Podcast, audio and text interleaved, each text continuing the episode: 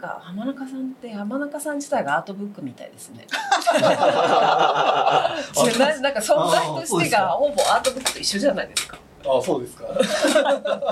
じゃあこれからそういうふうに守ってこうかな。アートブックの再現する男みたいな。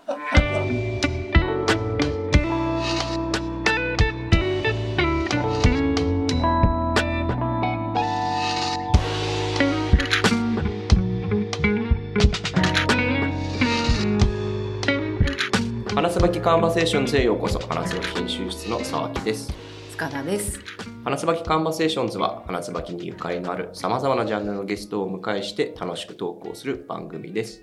先週に引き続き12ブックス代表の浜中敦さんの回でしたいかがでした？塚田さんいや、うん本当にね、素敵なスペースでしたね。オープンが春ぐらいって言ってたよ春ぐらいって言ってたかな。まあでもなんかこう、なんていうの段階的にオープンしていくっていう感じのお話もされてたので。ねえ。うん。オオープンに全部合わせるわけじゃないみたういなね、ん、でもあの亀有っていう町との対比がねすごいうん。面白いなと思って。うん。なんかこううんと亀有っていう町を楽しむ機会にもなるかもしれないなと思ったりもしました。うん。皆さんぜひ興味持ったら行ってみてください、はい。えーでは、お聞きになっているアプリで、えー番組のフォローと評価をお願いします、えー特にレビューを残していただけると嬉しいです。また、お便りもお待ちしておりますので、プロフィール欄のメールアドレスまでお願いします。では、早速トークを聞いてみましょう。先週に引き続き、今週も聞きづらい部分がありますので、ご容赦ください。では、改めてどうぞ。じゃあなんか浜中さんとなんか喋ってた時に、なんか面白いこととかカルチャーは自分で作っていかなきゃいけないっていうのを確か言っていて、なんかそうみんながついたくさんの人がついてきちゃったら次また新しいの作るっていうのを言ってたんですよ。あまあなんかそれらしいことを言ってたかもしれないですね。言っていて、ええなんかその自分でやっぱり自らカルチャーを作っていくとか文化を作っていくっていうものをすごい多分意識してらっしゃるというかそういうことじゃないと多分ワクワクしないんだろうなと。あそうだから多分うん。なんて言ったんだろう。やっぱそのカルチャーを作るって命題って逆にすっごい僕うさんくさいっていうか、まあ、ある意味結局カルチャーとかって今言われてきて多分自分たちもカルチャーだって認識してるものって、うんもちろん誰かが仕掛けたもの部分もあるででしょうしまあなんかそういうし意図的に作られたカルチャーもあるのかもしれないですけどやっぱりほとんど自分たちが最終的にのめり込んだものって多分なんか自然とむ巻き起こったそのなんていうんですかそのムーブメントみたいなものとか、あのがまあ結果的にそのその瞬間がカルチャーが生まれたと思うっていうよりはまあそれを後々見ていくととかある程度それが続いていく中でこうちょっと客観的に見るとそれがもう一つのカルチャーになってるなみたいな感じだと思うんですけどでも結局それもまあ偶然とはいえやっぱりじゃあどういう流れでできたかっていうところは多分おそらくそういうなんだろうこう今までないことをまあちょっとこうやっていこうとしたりとか何かしら自分なりにこううんだそれが結構僕最近とある人で言ってることでが言ったことでなんかある意味すごくこうあの説得力あるなと思ったのが、まあ、ある種のゴリ押しってすごい大事っていう。なんかその別にやっぱりいいものとか面白いものとか評価されるものって黙ってて絶対そういうふうに評価されてくるものではどこかないというか、なかなか簡単にそういうふうになる。だからやっぱり本の世界で言ってもこれも最近よく言うんですけどじゃあ売れてる本がいい本なのかで売れてない本が悪い本なのかって決してそうじゃないっていうところってすごい僕大いにあると思っていて例えばうちの中でもじゃあ数百数百冊数千冊売れてる本ともちろん数十冊下手したら一桁しか売れてない本ともちろんいろいろあるんですけどじゃあその順位で並ぶ時に一番上のその何千冊一番トップランクに売れてるものがそのまんま、まあ、正直なんだ自分なりにいいと思ってる本の順位と一緒に一致するかってやっぱり正直全然下手したら逆かもしれないぐらいなものってあってだからやっぱりなんだろうそのただその数が売れたからいい本っていう定義だけにずっとこう流されていくと、決してそれはなんだろうな、うん、ある意味その、うん、質の高いものにはなっていかないというかだ結局でもその1冊とか2冊しかそういう中でも売れなかったものでも本当は自分がそういうのが一番面白かったりいいと思ってるものがだったとしたら、それって多分売れてる冊数関係なくその12冊でも僕はむしろゴリ押ししてでも、うん。なんだろうもっとちゃんとそのいい、じゃあその黙っててもすぐ人が目を向けてくれなかったりまあ面白がってくれないんだったらやっぱりそれってこっちがかなりこうある種ご利用しも含めてこう強く打ち出していったり強くそれをじゃあその魅力を知ってもらうためにど何をしなきゃいけないかとかっていうことをしていく上でのそのある種のご利用しみたいなスタンスって僕はすごくなんか案外わ悪いやり方じゃないなと思っていて、まあ、それだけやっぱりそういうそれと今そのカルチャーの話につなげるとやっぱりそうやってなんかこう、うん、まだ生まれてないものでもこう自分たちがそれが面白いとかこれがもっとこれからやっていかないでこういうことをもっとやったら面白いんじゃないかこういうことをもっとみんなでやろうぜっていう、うん、その自分たちの中でちゃんとこう信じてるものとかまあしかもその信じてるものをちゃんと例えば自分に対してだってその一緒にそういうことを話す相手に対して自分が信頼してればそこの中でまずこう盛り上がっていけるわけじゃないですか。でそれが多分どんどんその動きに対して面白そうとかなんかそうやって僕らそういう話をしてなんかあこの人たちすごい面白いから自分もそういうね、このムーブメントに入っていこうとかなんかそういうふうに多分輪が広がっていって、うん、そういう企業カルチャーに僕はなると思うんで、でもこれもちょっとまあ今後やりたいなと思っている一つなんです。けど、やっぱりそのアートブックもまあ、もちろん本を通じて得るもの、まあ、本を通じがきっかけになっていろんなことを調べたり自分でこうやって自己投資して自己分自分でこういろいろリサーチして自分のインプットをちゃんと自分で生み出すっていう鍛錬も、うん必要と同時にでもやっぱり僕が、まあ、さらに自分がこのアートブック通じて今十数年授業やってやっぱり本当にさっき話みたいにアートブックのおかげで、まあ、にに携わってきたおかげで本当自分の感性とかいろんな、うん、まあえー、美意識とかそういうものって磨かれたりとか、自分らしさ自分なりのそういうまあテイストの作り方みたいなものが絶対あの養われたと思ってるんですけどでもそれは本当本を読んできたからっていうのはまあもちろんなんですけどでも同時に自分は仕事柄本を扱うってことはその本の作り手だったりとか、うん、まあなんなら直接アーティストだったりもちろんその反則のためにじゃあそれに、え誰か例えば評論家の方にさらにその補足的に何かしてもらったりトークショーしてもらったりっていうので結局そういう企画も作ったりとかしていく中でやっぱこう気づきがいっぱいあるのもやっぱり足されて自分は最終的にいろんなものに気づけていてだからやっぱりアートブックも正直アートブックだけで全てが完結するってことはやっぱなかなか僕は逆にもう難しいっていうかまあそれがダメってわけじゃないんですけどやっぱりそのアートブックっていう本っていう一つのまあ物体があるんですけどやっぱりそれが中心になりながらその周りのものもどうこう巻き取っていくかっていうかそこまで自分がなんかこうなんか入り込んでいったりこうつながっていったりしていくとまあ、本当その本が一冊が軸になりながらもっと立体的 3D4D5D 的にこうあのいろんな経験をするところまでいくと、まあ、より、まあ、ある種の沼るところもあると僕は思っていてアートブックに。で自分はじゃもう完全走行に入ってる状態だと思ってるんですけど、でやっぱりそれもあってより自分は好きになってるっていうか、もうますます肌必然なものになってくるし、もう。あのこういうものに触れ、まあ、さっき話した触れてなかった本当ただの普通の人間にな普通の人間っていうかつまんない人間になっちゃうって自分では分かってるんでやっぱり常にこういうものに触れる環境を、まあ、あのストレスを感じながらと続かないんですけどやっぱりストレスなくむしろこう喜びとして、まあ、関わっていく、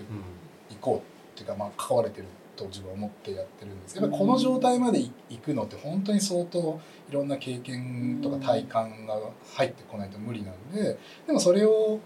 さっき話したように、まあ、少しずつやっぱできる限りいろんな人たちにもやっぱそういう体感の場を作りたいと思っててで本当それもずっと考えていく中で幸いこの十何年やってきた中で本当に数あま、まあ、かなりの数の出版社、まあえー、アーティスト、まあ、そういう美術関係者アートブック関係者、まあ、世界中のいろんな人たちとのお付き合いがあって、まあ、いろんな人たち幸いうちの、まあ、ケール・ブックサって僕の個人として認知してもらったりいろいろこうやり取りさせてもらったりいろんな話をしたりまあする。本当にそういう意味のつながりっていう意味でのリソースが本当にまあ今一番の財産でもあるんですけどでもその財産が今のところは自分のインプットのためにしかなかなか今使われてないっていうかそのうんまあ良くも悪くもまだ自分が享受して自分がその中で楽しんで自分のインプットに使ってでそこからもちろん自分なりにアウトプットはしてるんですけどやっぱそれで伝言ゲーム状態なんでこれをなんか伝言ゲームじゃなくてもうダイレクトにお客さんがそういった僕のたちの、まあ、トゥーリブだったり僕自身のあのつながりとかそのリソースみたいなものをなんかこうもっとうまく直接的に落とせるところになんかいいけないかな。そう思うとやっぱもう反則っていう理由だけじゃない枠組みを作んなきゃいけないと思っていて、いわゆる今まではもうやっぱアーティストに何かトークショーやってもらうとか、じゃあなんかイベントやってもらうとか、じゃあ批評家の方とかあのライターさんに何か書いてもらう。全部そのその本に対してこうやっぱある種の反則要素が絶対あるじゃないですか。関わってもらうとその本が売れるっていう。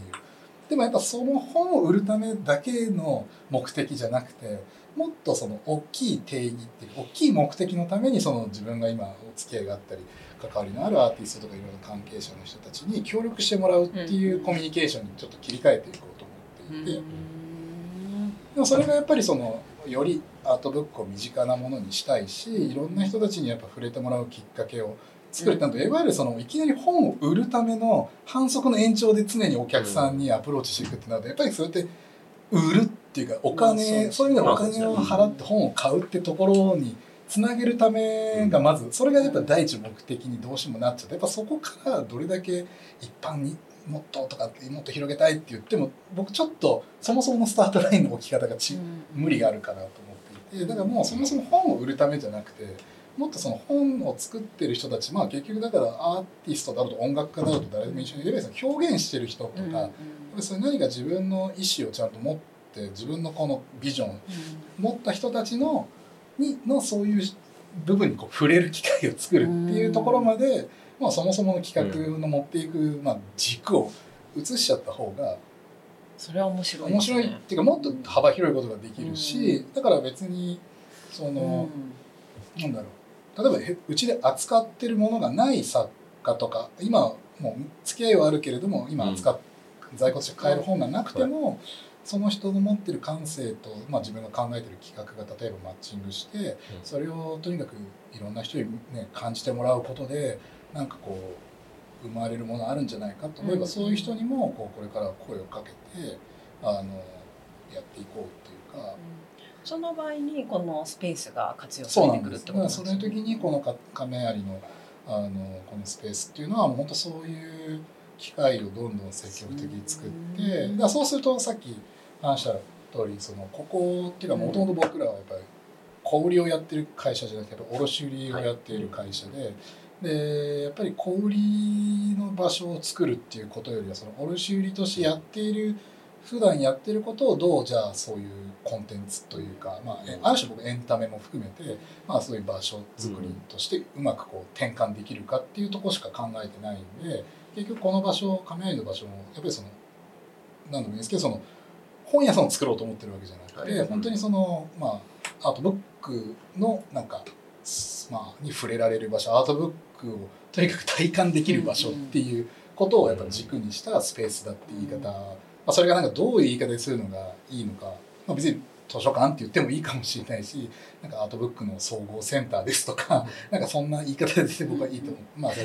適切な言い方をオープンするまでもうちょっと。でもなんかその本屋ですっていうのは逆に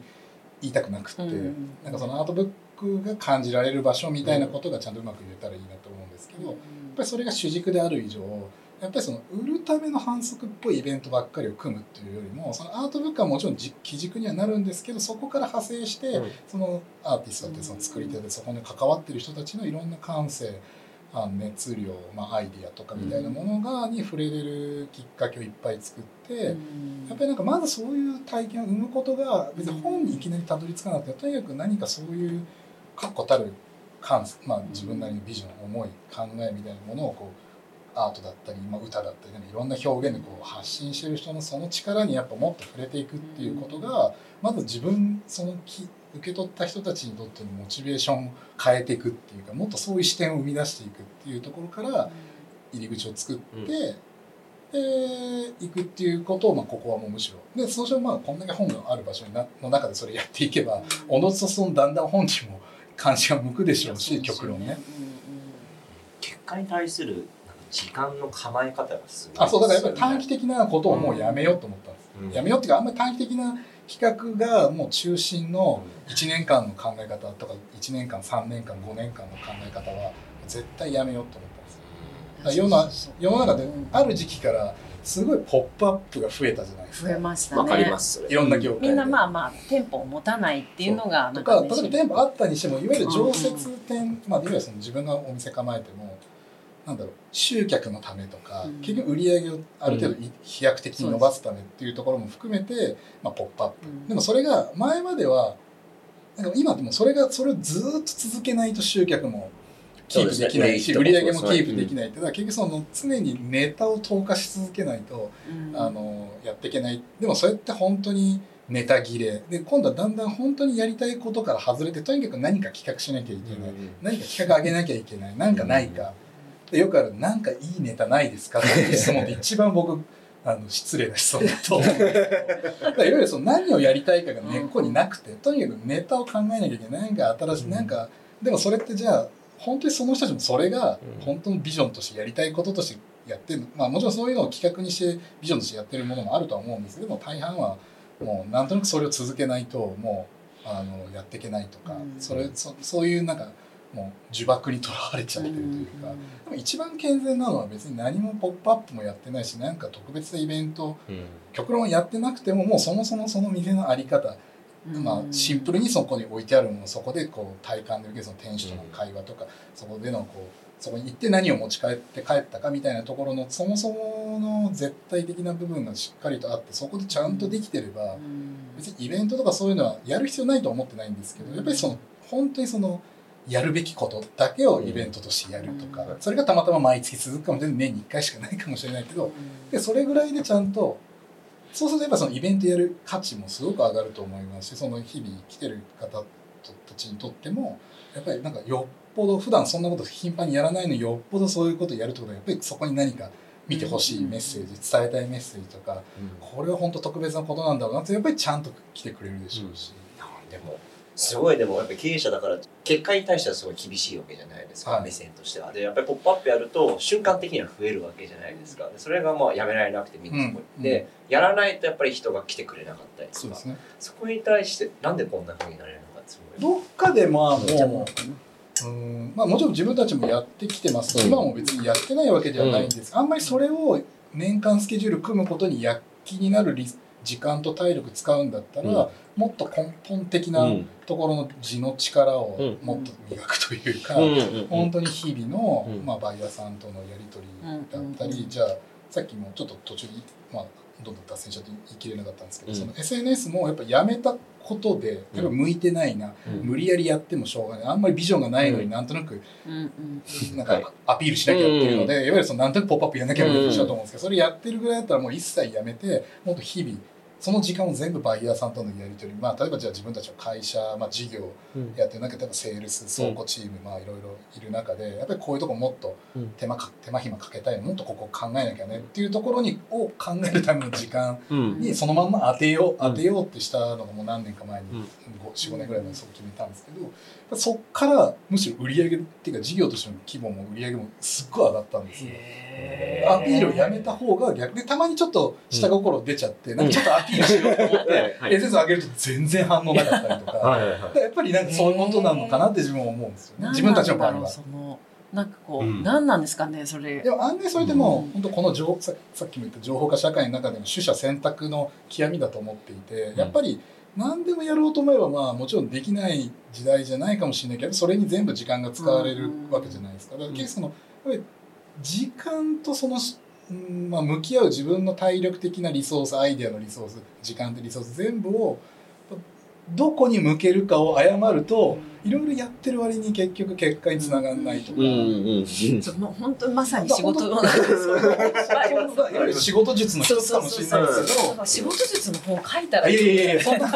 理屈だってるわけじゃない。やっぱりそれも僕のなんか理論だってるわけじゃない。やっぱり自分の体、あとは自分の性格とそういうめなんか今のテクノロジーとか、そういう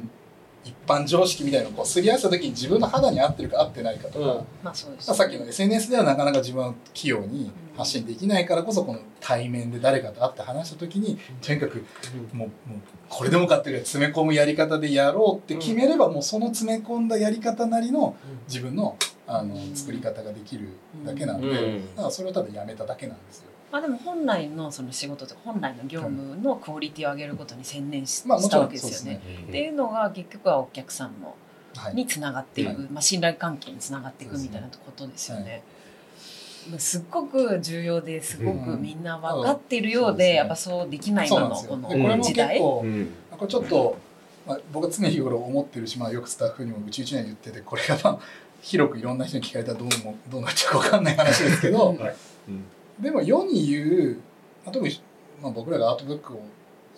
関わってる中でこうあの対あのやり取りしてるいわゆるバイヤーさんっていう人たちも、うん、ほとんどバイングに専念できてるバイヤーさんって今いないと思うんですよ。あ通常の他の業務がいっぱいあると。例えば今ってほとんどの書店、まあ、そういうアートブック扱ったりする、うん、まあ、特にいわゆる独立書店とか、まあ、個人のお店っていうのは、はいぱりどうしてもそういう規模もあったりその経済的な部分のこう回していく事業の作り方的にも例えばじゃあ一人店長兼一人バイヤー兼一人店員みたいな、なっちゃうとやっぱり結局そのバイイング以外のことももちろんお店の対応もしなきゃいけない、じゃあイベントも企画して運営しなきゃいけない、いわゆるその分業化されないまま全部自分でやんなきゃいけないっていうことが多かったり、じゃあ大きい会社だからまあそれが分業できる案外そういうことでもなかったりして、結局バイヤーなんだけどお店行くとレジ売ってたりとか、うん、ずっとレジ売ってるわけじゃないとはいえやっぱりとはいえ本来バイングってやっぱりそんな片手間でちょっと情報を見てちゃちゃちゃってつけるだけで買えるものなんてもう本当にいろいろある中の本当一部の上辺だけなんで、やっぱり本当にバイングするっていうのはもっと掘り下げてリサーチ。結局その調べた数だけ全部仕入れつなぐわけじゃないんで、やっぱりそのそこにどれだけ時間をかけて見てる見て情報をちゃんと掘ったりとか調べたり自分なりリサーチ広げるかに結局そこにちゃんと専念しないとやっぱり本当の本当のリサーチの結果で出てくるものとしてのバイイングって多分出てこないと思っていて、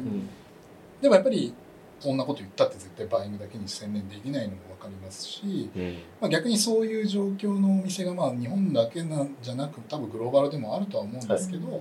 まあ、そういういろいろ事情があるからこそまだ生粋のバイングだけに専念できるほど多分この本の産業がそもそもそういう分業ができるほどの構造になってないっていうのも問題だと思うんですけど、だからこそでも僕らみたいなディストリビューターってある程度一旦そのプロ向けに一旦いろいろある種軽く一旦セレクトが入ってるこういう組織が、まあ、むしろ成立するとこもあると思ってるんで、やっぱり本当に僕極論バイヤーさんが本当に全員がしっかりとバイングできてでそういうもう。あのリサーチもできるんだったらもはや僕らが間に入んなくたってもうみんなちゃんと調べて直接交渉して仕入れるとか、まあなんかいろんなやり方でできるけど多分今単純にその時間がないそこまで掘り下げることができてないところを例えばトゥエルブックスだったり、まあ、他の業者さんもそうですけどそういうディストリビューター的な人たちが、まあ、それをある種ちょっとこうよりそっちに専念していろいろ世界中から集めたりした、まあ、ある種の本当ファーストドラフトみたいな、ふるいにかかった状態を用意するところから選ぶっていうところでやっと多分そのそこに避ける時間と見れる量とクオリティの担保みたいなのができるから、まあ多分今僕たちはそういう需要があるっていうところもど片や持っていて、でも本当にそれがなんか適切なのかなと思うと、だそれこそ僕自身もリサーチに対する時間を減ることになったりあんまりそういうのを一生懸命やらなくな,、なったらそれだけ僕らのトゥエルブックスのクオリティ、まあ、ある意味セレクションのクオリティもどっか落ちていくところがあると思うんですけど、その落ちた時にその落ちたまんまがそのままバイヤーさんのセレクトのクオリティが落ちていく方にそのままスライドするだけみたいにどうしてもなるところって結構大いにあると思っていて、それは決していい状況じゃない。もっといろんなバイイングいろんなラインナップのお店があってもいいなと思いつつそういう時間が取れないなかなか、まあ、いろんな要因あるんですけど、そのそこには。バイヤーさん直接批判したいわけじゃないんですけどやっぱり多分そういううんバイイングをしてお店で販売をしてでそれをプロモーションして企画をしてっていろんなことをしていく中でのやっぱりその分業というかある程度それぞれのプロフェッショナルっていうふうにこう切り分けた組織を作った上でアートブックを中心にしてお店を運営していくみたいな、その規模を作るのが本当に多分今構造的に簡単じゃないというか、なかなかできないからまあどうしてもそこの。そうするとでもやっぱり本当シンプルで割く時間がフルフルじゃないとフルフルじゃないなりのクオリティしかやっぱどうしてもならないかなって自分は思っていて。でそれでも純度を高くしたいと思うとやっぱりそんなでかいスペースの展開を作るっていうよりは小さく手の届く範囲いわゆる手の届く範囲でって時としていい言葉だと思う僕は悪い側面もあると思っていて。なんか悪い意味で手の届く範囲内になっちゃってることがすごく多いなと思っていて、うん、それもやっぱすごく自分は今、うん、なんとかならん業界としてなんとかならんかなと、どうまあ、それは僕がどうってことかじゃないのかもしれないですけどやっぱり根本的な業界としての、まあ、なんか改善というか。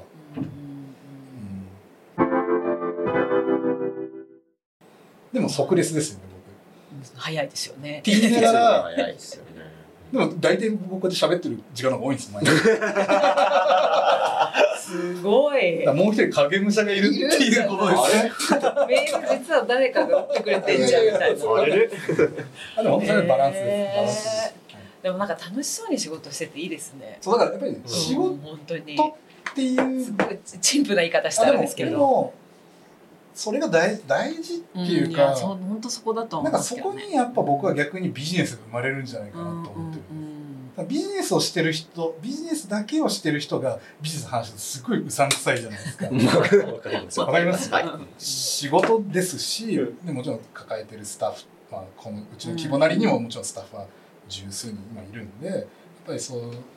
ねあのお給料だったりもちろんこれ家賃もそうですし固定経費もちゃんと、ね、ね、あの生み出した上でこうちゃんとみんな、まあ、できる限り不満に思わず、やっぱ働いてもらえる環境を作りながらっていう意味ではもちろんビジネスしなきゃいけないんですけど、でもお金を作るために何かをするっていうモチベーションだけで何かをした時僕やっぱあんまり多分ね素直すぎるっていうかなんか正直すぎるっていうかもうなんかビジネスだけの時もすっごいビジネスだけみたいな顔になっちゃってるんですよ。でその時にやっぱ全然響かないし、うん、全然誰にも、なんか逆にうまくいかないんですよビジネスが、売ろうと思ってやっぱ売りに行くとやっぱ売れないんですよ。でも例えば今日もそうですけどこんなに本囲まれてる場所で一切僕一冊も本のこと紹介しないじゃないですか。しないですね言われてみれば。そそういうのなんかあわよくば売ろうみたいな、ないんですよ。だからそこがやっぱ小売りにた主たるものなのか卸売が主たるなのかの違いも僕はあるなやっぱりもう自分はどんどんどんどん小売っていう概念的なその本のまあミクロとマクロじゃないですけど、まあ、やっぱり本小売として本を売るとやっぱりいい意味で一人一人のお客様っていう考え方。で僕も一般化って言いながらもやっぱとはいえ自分が一人一人にアートブックを普及するための関わり方を作るのはやっぱ難しいと思ってるんですよ。もうちょっと大きいスケールで一般とかもうちょっとまあジェネラルな部分でこう何かの単位で考えながらそこにまずどういうふうに落とし込んでいくかっていう考え方なので、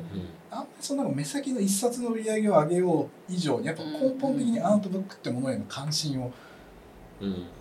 増やそうとか、そうするとその総体の中の何人何割かが実際買ってくれるようなあのお客さんに育育つというか変わっていくとか、まあ、結果的にたまたますぐその場の反応として買ってくれたとかの売り上げにたまたまつながったぐらいな感じで、うん、なんかそういう別にだからそれが主たるそのアートブックのことを話す主たる理由別にそんな売り上げを上げたくてなんかアートブックの魅力語ってるっていう感覚自分の中ではないんで、うん、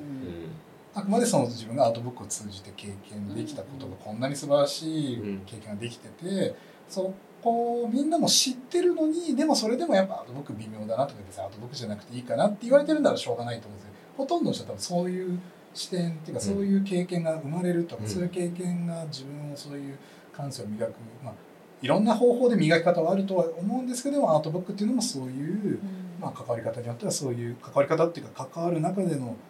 どういうふうに自分がそのアートブックを通じて何を得るかっていうところにどう気づくかで気づき方によってはそういうあのスペシャルなものも大いにあるっていうことをやっぱりまだそもそもほとんどそういう認知もそういう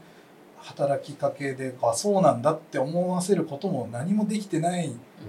なならやっぱりそれはもったいないことだし。ね、だからまあ私たちなんかも編集業ってすごい好きなことをそのまま仕事、はい、まあある意味仕事にできていて、なんていうかねプライベートと仕事の差がほぼないんですよ、うん、だから多分それと同じで、うん、難しいんですけど、ね、別に勤務時間とか 給与とかの概念ももちろん給与っていうのをどっかでルールを作ってちゃんと設定しなきゃいけないからこそ勤務時間とか残業って考え方とか時間外手当とか休日出勤の考え出ちゃうんですけど、まあ、そもそもみんな、まあ、もうこれもまあ理想論すぎたりとかまあなんかいろんな賛否が生まれちゃうと思うんですけど、ね、そう好きなことをやってたら別に僕別に休みの日に何かそういう、ね、美術館に行くとかがなんかその仕事のために行ってるとかと思って行ってないですし、でもそこで見てね、感じたこととかそこで得たものが結局仕事に反映されて自分の感性として入ってきてインプットされてそれを結局そこに関連してるものを扱ってたりすればそこの話を出すことが結局営業にもつながったりとかっていう意味では仕事に関連してるんだけどでもそのためにそうなんか仕事のために別に美術館行こうってことじゃなくてもうシンプルに自分が関心が向くものをインプットしてでそれに関係してるものがなるべく仕事に直結してる状況を作って、そこの循環をもうナチュラルにずっと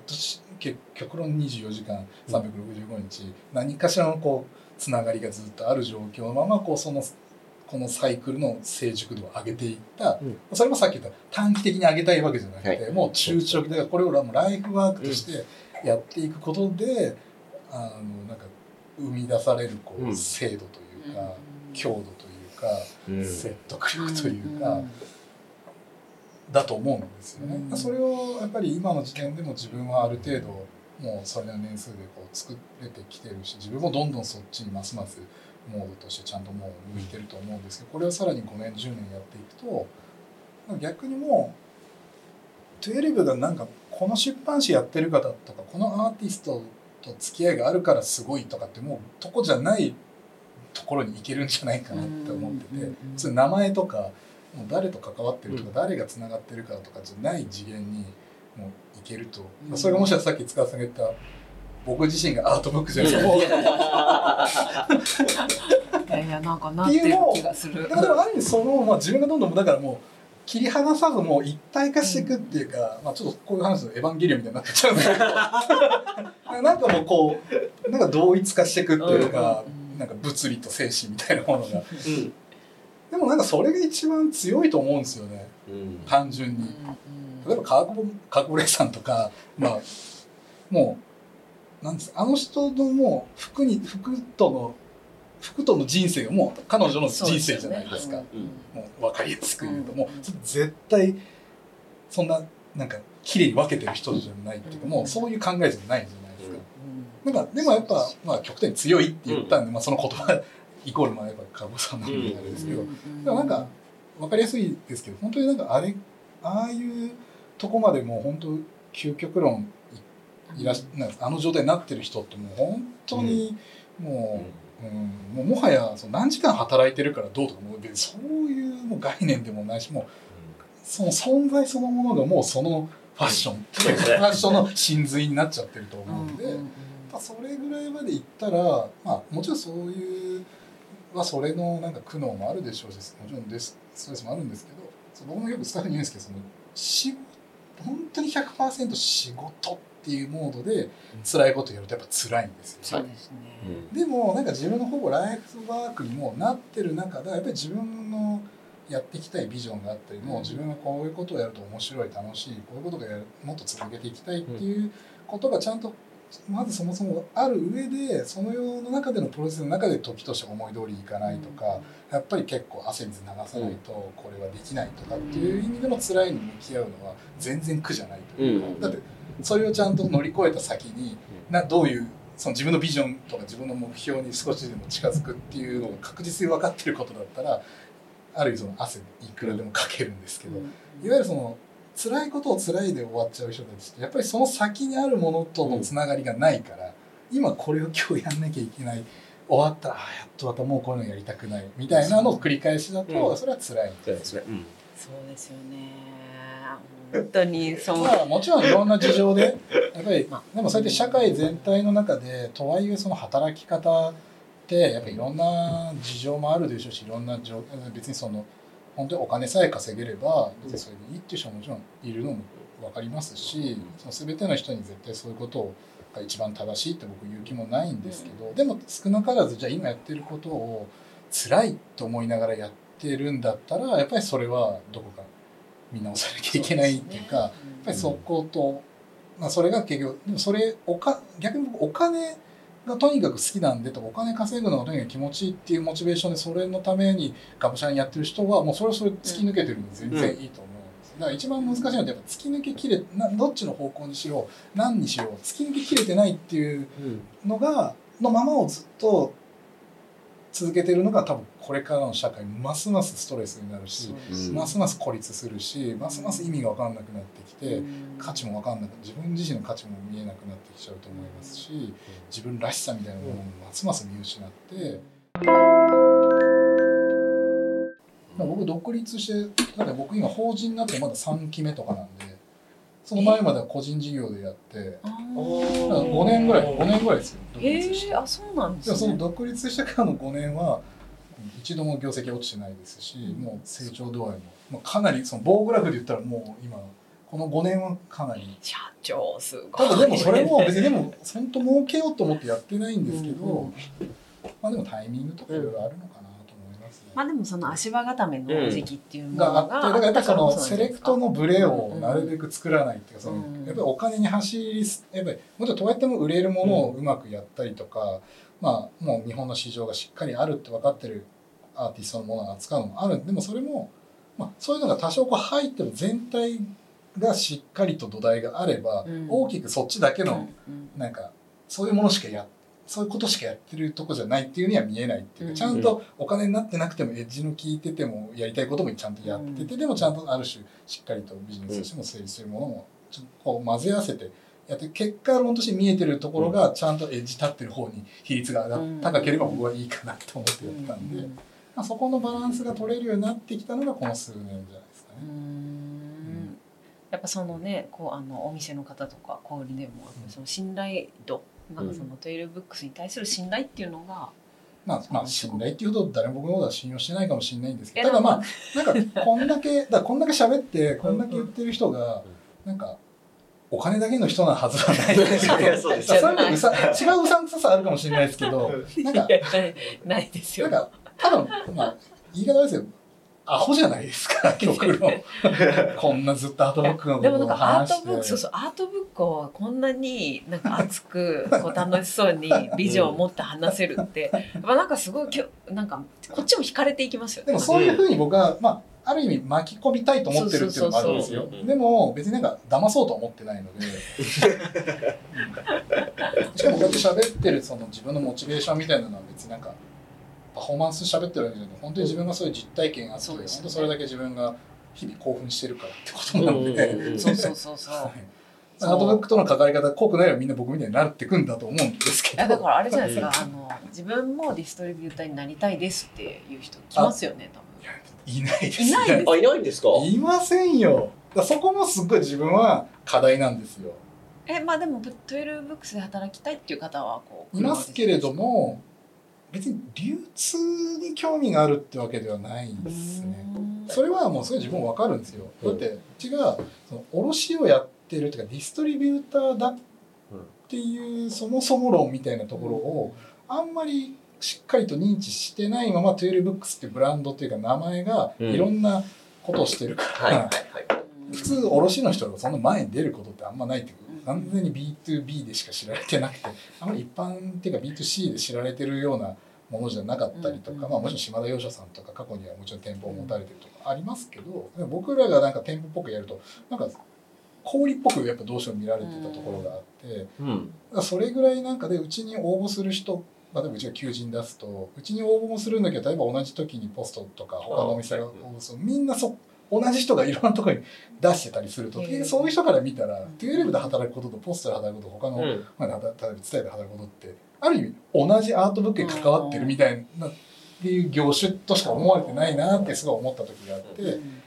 そりゃその中でディストリビューションって本当一番地味だしよく分かんない仕事なんで、うん。極論は。分かりづらいじゃないですか。本が好きな人が最初に目指す事業なんか職種じゃないっていうか。てかまあ、目に見えないうん存在ですよね。やっぱり普通本好きで本に興味あったら本屋をやるか本を作るかじゃないですか。そうですね。だからやっぱそっちのどっちかに関わってるところにやっぱまず最初に行くんでそんないきなり twelvebooks でディストリビューション業やりたいですはよっぽどディストリビューションが何たるか、ん。ディストリビューションとしてやってることがどういうことをやっててそれがどう出版社をやることと本屋さんをやることと違うのかとか。でもこの業界の大きい枠組みだからどのパートがディストリビューションの領域でその中でこういうことを仕掛けてきてるんだみたいなことがちゃんとはっきり分かんないとそれ面白そうだなって多分なんないと思うんですよね。さっき浜中さんがディストリビューターって書店ともアーティストともこうすごいつながれるやっぱりそういうリソースのに一番逆に触れられるっていうところは本当メリットだと思ってますし。なんかそういうことも僕も十分体感してるんでこうやってまあ発言できる発言でもやっぱりそれって広く認知されてないというか理解まあもちろん想像できてないっていうところがあるんでむしろ本屋で働いてる方がそういう人とのつながりもちろんある種のつながりが増えるんですけどでも案外そういう書店で働いてても結局本の資料ほとんどうちとかそういうディストリビューター経由だと案外直接パブリッシャーとやり取りしてないままアートブックずっと、ね、扱ってることになることって全然あの全然あるんで。下手な書店より多分僕らの方が全然直でアーティストとかパブリッシャーとやり取りしてるしそういう人たちのいろんな考えとかアイデアとか思ってることとかも聞いてるんで、実は一番その作りアートブックの作り手に近い場所。でもそういうのでやっぱこうやって言わ言ってなんとなくその想像ができて初めてあなるほどってなるけど、こんなんで学生の時点でそういうもんだって知ることなんてまずないでしょうし、そうやって本が興味あるけどいろいろこうね仕事探してもなかなかそこにたどりそこにもう一本狙いでそれが分かっててそれに興味があるんでというにつきましたなんて人は一人もいないと思います。まあね携わってみないと分かんないですよね、まあ、ディストリビューターって言い方、まあ、取り次ぎって言い方もあるわけで、その独立独立して取り次ぎができるんだっていうイメージもなかなかつかないわけなので。